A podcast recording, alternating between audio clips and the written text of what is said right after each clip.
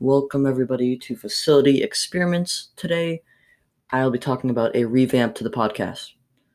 So, a amazing person on Reddit by the name of Original Trashman has given me a great idea. He has inspired me to change this podcast into a narrative podcast, just like Welcome to Night Vale or American Scandal or any other podcast I listen to. So, with that being that, that's what I came to tell you all. And thank you so much for everyone listening to this podcast. You guys have helped me a lot. And you have motivated me to post up more often. I am very sorry for not posting every day, but it is spring break. And now hopefully I'll have a lot more time. So thank you everyone for your support. And thank you so much, uh, Original Trashman, for all the great ideas you have helped me out with. He pointed out a lot of things in my podcast. He gave me a lot of uh, feedback.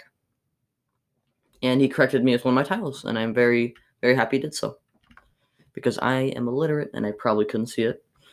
So thank you everyone for listening, and goodbye.